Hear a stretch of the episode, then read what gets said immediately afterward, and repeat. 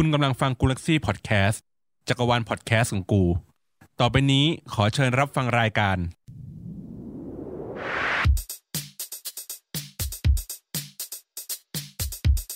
อัปทูกูอัปทูเดต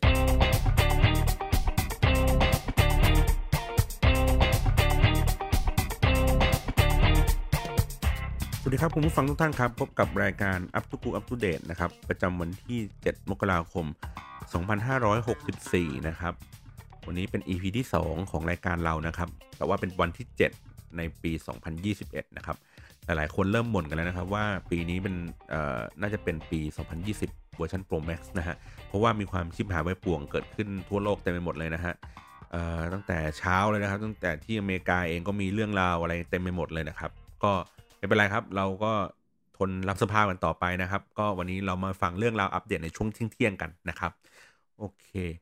วันนี้เหมือนเดิมครับ เรามาอัปเดตสถานการณ์พวกสภาพอากาศนะครับ แล้วก็เรื่องของสุขอนามัยกันก่อนเลยนะครับเอ่อค่า PM 2.5 นะครับ ในกรุงเทพมหานครตอนนี้ก็เป็นสีเหลืองนะฮะ โดยเฉลี่ยอยู่ที่มาสัก 50-70 นะคะก็พยายามออกไปไหนด้านนอกเนี่ยก็ใส่หน้ากากทั้งกันฝุ่นกันไวรัสเหมือนเดิมนะครับ ต่อมาครับเรื่องโควิดนะครับเรารายการเราเราไม่แจ้งเรื่องตัวเลขนะครับว่าผู้ติดเชื้อมีเท่าไหร่เพราะว่าหลายๆคนเนี่ยถามผมมาตลอดเลยนะทุกวันเลยนะว่าวันนี้ผู้ติดเชื้อเพิ่มขึ้นน้อยลงแค่ไหนนะครับเหมือนแบบ ผมว่าอีกหน่อยน่าจะมีหวยโควิดที่แบบมาลุ้นกันนะเลขท้าย 3 ตัวว่าวันนี้มีคนติดเชื้อเท่าไหร่อันนี้แบบไม่ค่อยดีนะอะมันก็จะมีทวิตอันหนึ่งครับที่น่าสนใจเขาก็พูดเกี่ยวกับว่ามีคนเคยโพสต์นะครับหมายถึงว่า มีร้านดังร้านหนึ่งที่จังหวัดเชียงใหม่เนี่ยเคยโพสต์ไว้เมื่อวันที่2ธันวานะครับว่าใครมาเที่ยวร้านเขาเนี่ยและติดโควิดเนี่ยทางร้านน่ะให้ 1 0 0 0 0แสนถ้าเสียชีวิตให้ 1 ล้านนะฮะแล้วปรากฏว่ามันมีไทม์ไลน์ของคนคนหนึ่งใช่ไหมที่เขาไปเที่ยวเชียงใหม่ไปเขาดาว แล้วก็ไปตามร้านอะไรอย่างเงี้ยต่างๆนะครับร้านดัง ๆ ในเชียงใหม่อะแหละแล้วบังเอิญว่าผลตรวจออกมาเป็นโควิดครับ ร้านนั้นก็เลยลบโพสต์นี้ไปแล้วเรียบร้อยเลยนะครับ แม่แต่ไม่ทันนะครับนักแคปนะครับทั้งหลายที่เขาแคปแล้วก็มาลงในทวิตอีกทีหนึ่งนะฮะดังนั้นก็นะครับใครพูดอะไร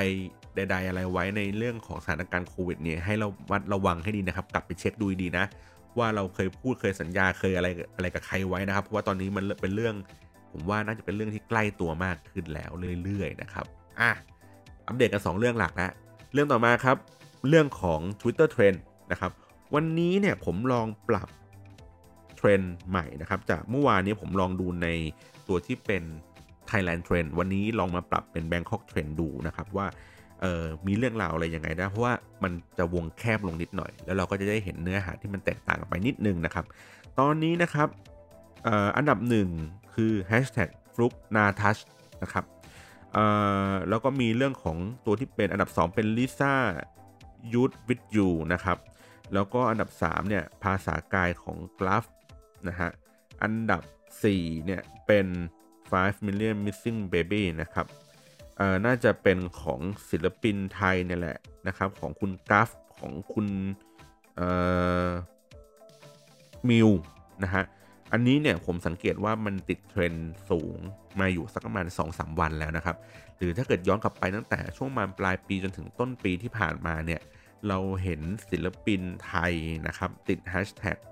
อยู่บนในอันดับสูงๆเนี่ยเกือบทุกวันเลยครับ จริงๆ ทุกวันเลยแหละ ติด 1-5 มันต้องมีแบบอย่างน้อยคนคน 2 คนนะครับ หรือบางคนเนี่ยติดอันดับ 2 อันดับ 3 คู่กันเลยก็มีเหมือนกันนะครับเพราะ ราะฉะนั้นแล้วเนี่ยผมมองว่าศักยภาพของแฟนคลับเนี่ยค่อนข้างเยอะนะ หรืออย่างของพี่เป๊กเนี่ยครับตอนเช้าๆช่วงประมันเอ่อสิบโมงเนี่ยผมก็จะเห็นพี่เป๊กกับผลิตภัณฑ์อะไรสักอย่างหนึ่งเนี่ยขึ้นเทรนด์มาโดยตลอดเลยนะครับ แต่ว่าพอถึงเที่ยงแล้วมันก็เปลี่ยนไป หรือว่าอย่างที่ผมแบบอยากจะมาเล่ากันอย่างเช่น แบบเมื่อสักประมาณชั่วโมงที่แล้วเนี่ยครับมีแฮชแท็กติดขึ้นมาว่านิทานพันดาวเนี่ยครับเป็นซีรีส์จาก GM g r a m m y นะครับซึ่งจะฉาย วันที่ 29 มกราคมนี้นะครับก็คือวันศุกร์ช่วงประมาณ2ทุ่มครึ่งเนี่ยก็ติดเทรนด์เหมือนกันนะครับ ก็เป็นการโพสต์รูปของโปสเตอร์ของดาราที่เล่นเป็นหลักนะครับ แต่ว่าผมยอมรับเลยนะว่าเดี๋ยวนี้ผมตามเรื่องดาราไม่ทันจริง ๆ นะหมายถึงว่ามันจะมีแบบ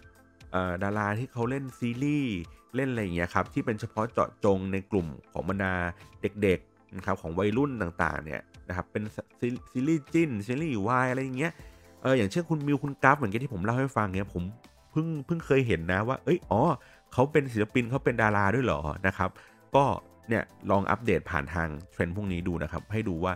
อะไรไงพลังของศิลปินที่เราอาจจะไม่รู้จักเนี่ยมันส่งผลยังไงต่อกลุ่มเป้าหมายของเรานะครับอ่าโอเค อันนี้เล่าให้ฟังเป็นโอเวอร์วิวนะครับว่าตอนนี้มีแฮชแท็กอะไรที่มันยังติดเทรนด์อยู่นะครับ ลองไปศึกษาเรื่องพวกนี้ดู แต่ว่าเรื่องที่ฮอตฮิต ไม่แพ้กันเลยนะครับ ก็คือเรื่องของโดนัลด์ทรัมป์ครับนี่อันนี้คือสายป่วนมากๆเลยนะฮะเรามาเล่าให้ฟังก่อนว่าเมื่อคืนนี้เกิดเหตุอะไรขึ้นนะครับ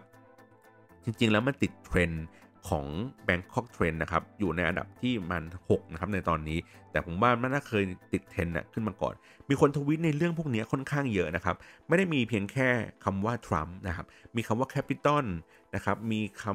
ำหลาย ๆคำนะครับ อย่างเช่นคอนเกรสอะไรแบบนี้นะครับ เป็นคำที่เกี่ยวข้องกัน เพราะว่าใน Twitter เองเนี่ยหลัง ๆ มาเนี้ยเขาไม่ได้เอาเฉพาะแฮชแท็กขึ้นมาเป็นเทรนด์อย่างเดียว แต่ว่าเอา keyword ขึ้นมาเป็นเทรนด์ด้วยนะครับ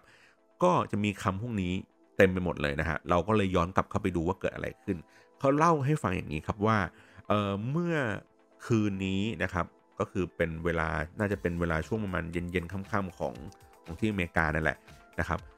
ผู้ชุมนุมที่สนับสนุนโดนัลด์ทรัมป์นะครับไปล้อมไม่ใช่ล้อมหรอกจริงๆแล้วไปยืนอยู่หน้าอาคารรัฐสภาเพื่อจะทำการเข้าไปด้านในอาคารรัฐสภานะครับ เข้าไปแสดงความ ไม่ไม่พอใจต่อต่อการเลือกตั้งประมาณนี้นะครับ แล้วก็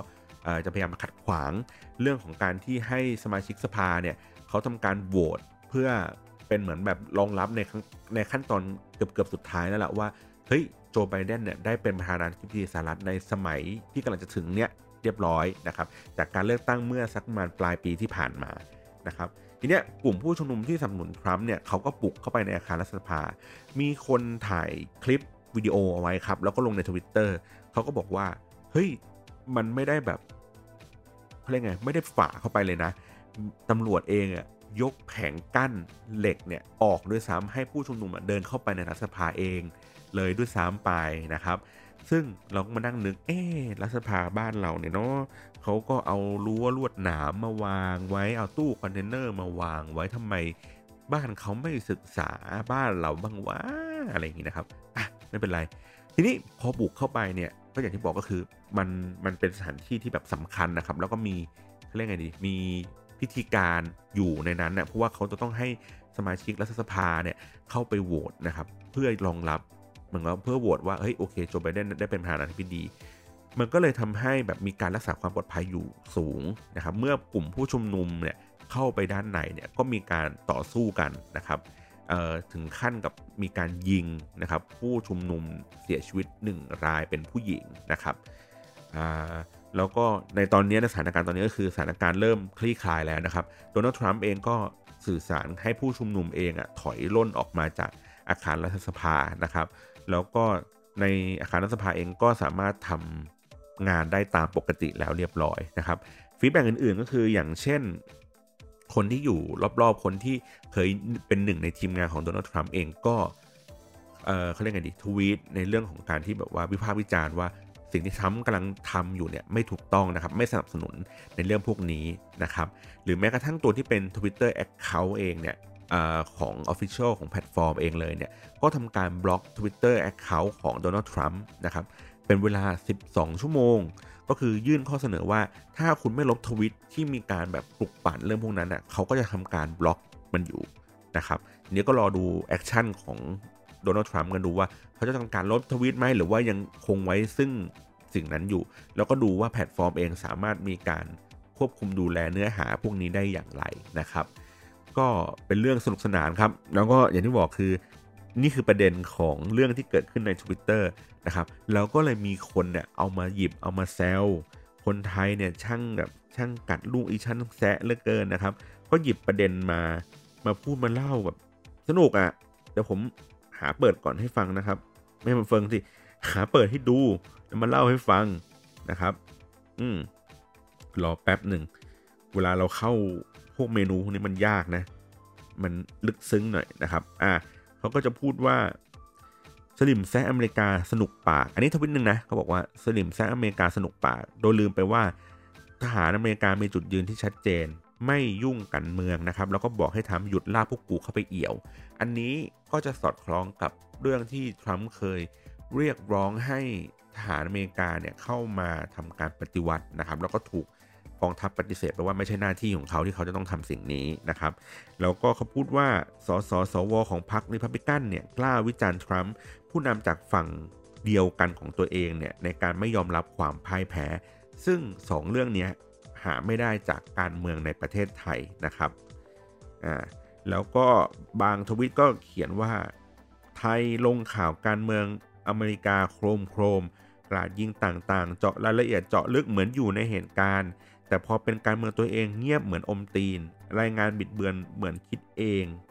แงงงค่ะนะครับ ประมาณนี้ อันนี้ก็จะเป็นเอ่อเขาเรียกไงเหมือนคนที่ให้ความเห็นเกี่ยวกับเรื่องราวของข่าวที่เกิดขึ้นนะครับโอเค มีเรื่องอื่นๆอีกครับ นอกเหนือจากการเมืองสหรัฐนะครับเมื่อคืน มีผลบอลที่น่าสนใจครับ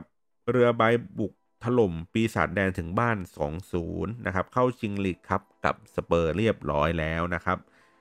โอเค แล้วก็เรื่องของหิมะตกที่เกาหลีนะครับ ก็เป็นเรื่องแบบตื่นตาตื่นใจกันมากเลยนะครับว่า